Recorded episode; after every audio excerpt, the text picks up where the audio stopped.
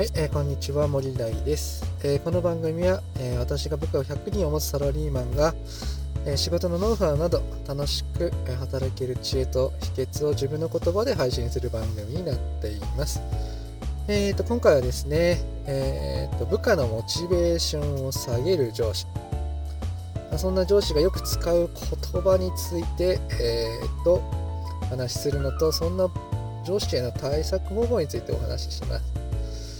えー部下のモチベーションのやる気を奪うかわいそうな上司の言動その1、えーいろんなところで部下の愚痴を言うですね。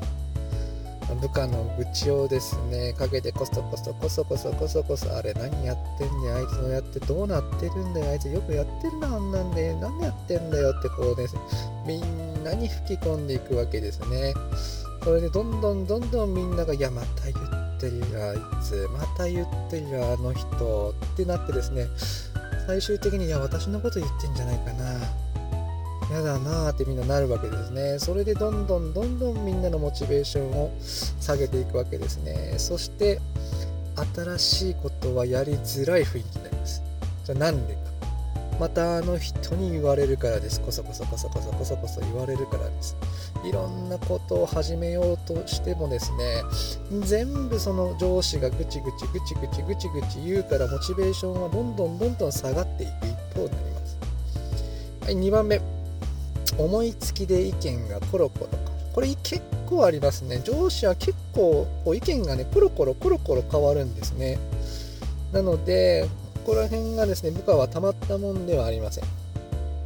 さっき右って言いましたよねいやでもやっぱり左まあ、そんなことがね、よくあるとですね、一生懸命右の方向であの話を進めてきたのにですね、今度は左の方向で話を作り変えなくてはいけなくなります。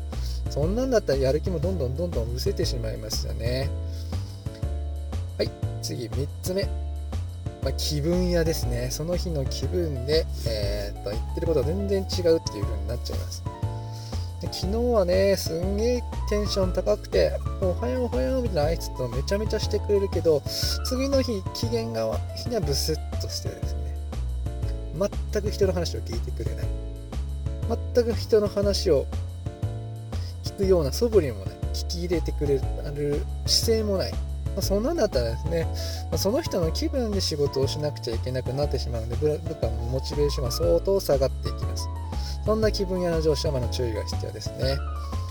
あと、4つ目ですね。常に忙しいアピールですね。あの、お時間よろしいでしょうか？いや、急ぎのよう、短時間であれば結論だけ言ってもらっていい？みたいな、そんなことばっかりですね。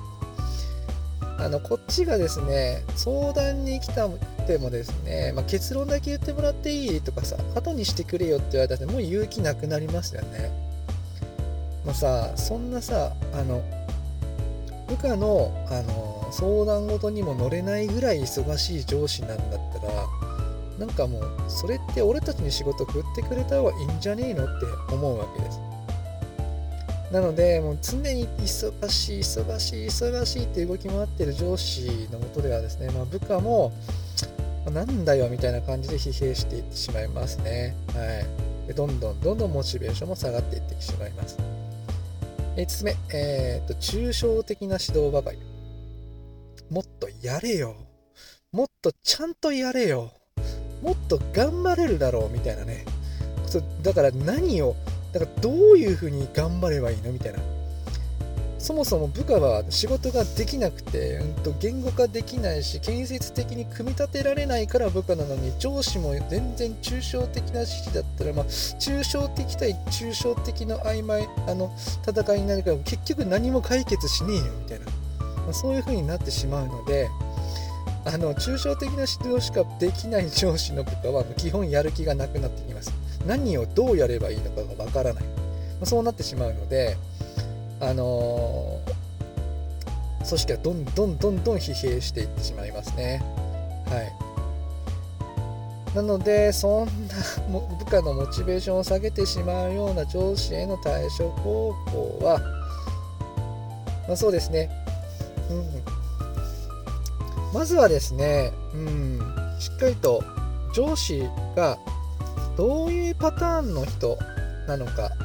を分析することがいいと思います。例えばですね機嫌が悪いだとかそういうところですね。機嫌が悪いのはどういう時に機嫌が悪いかなとかどういう時だったら機嫌がいいのかなっていうふうに分析していくといいのかもしれません。そしてですねあの抽象的な意見しか言えない人、まあ、そういう上司へはあのそもそもあの抽象的な指導しかできない上司っていうのはこう感覚的にね仕事をしていってる人が多いので、まあ、しっかりとそれではよく分かりませんと、まあ、意見をぶつけてみるっていうのもいいと思います。あとは忙しいアピールをする上司ですね。忙しい忙しいアピールには、まあ、しっかりとですね部下の方から、ま、私たちに仕事を振ってくださいと。それよりも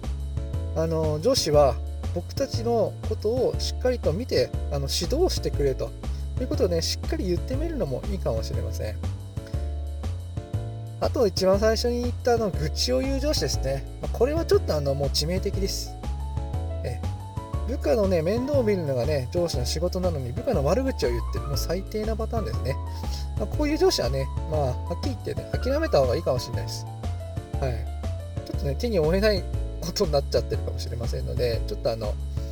まあ、ガン無視でもいいかなというふうに思っていますはい以上であの今回はですね部下のモチベーションを下げるようなね上司に対してあのの言動や対処方法についてお話ししていきました。え私の作っているブログではもっと楽しく働けるような情報をですね発信していきますのでそちらも参考にしてみてください。それではまたお耳にかかりましょう。またね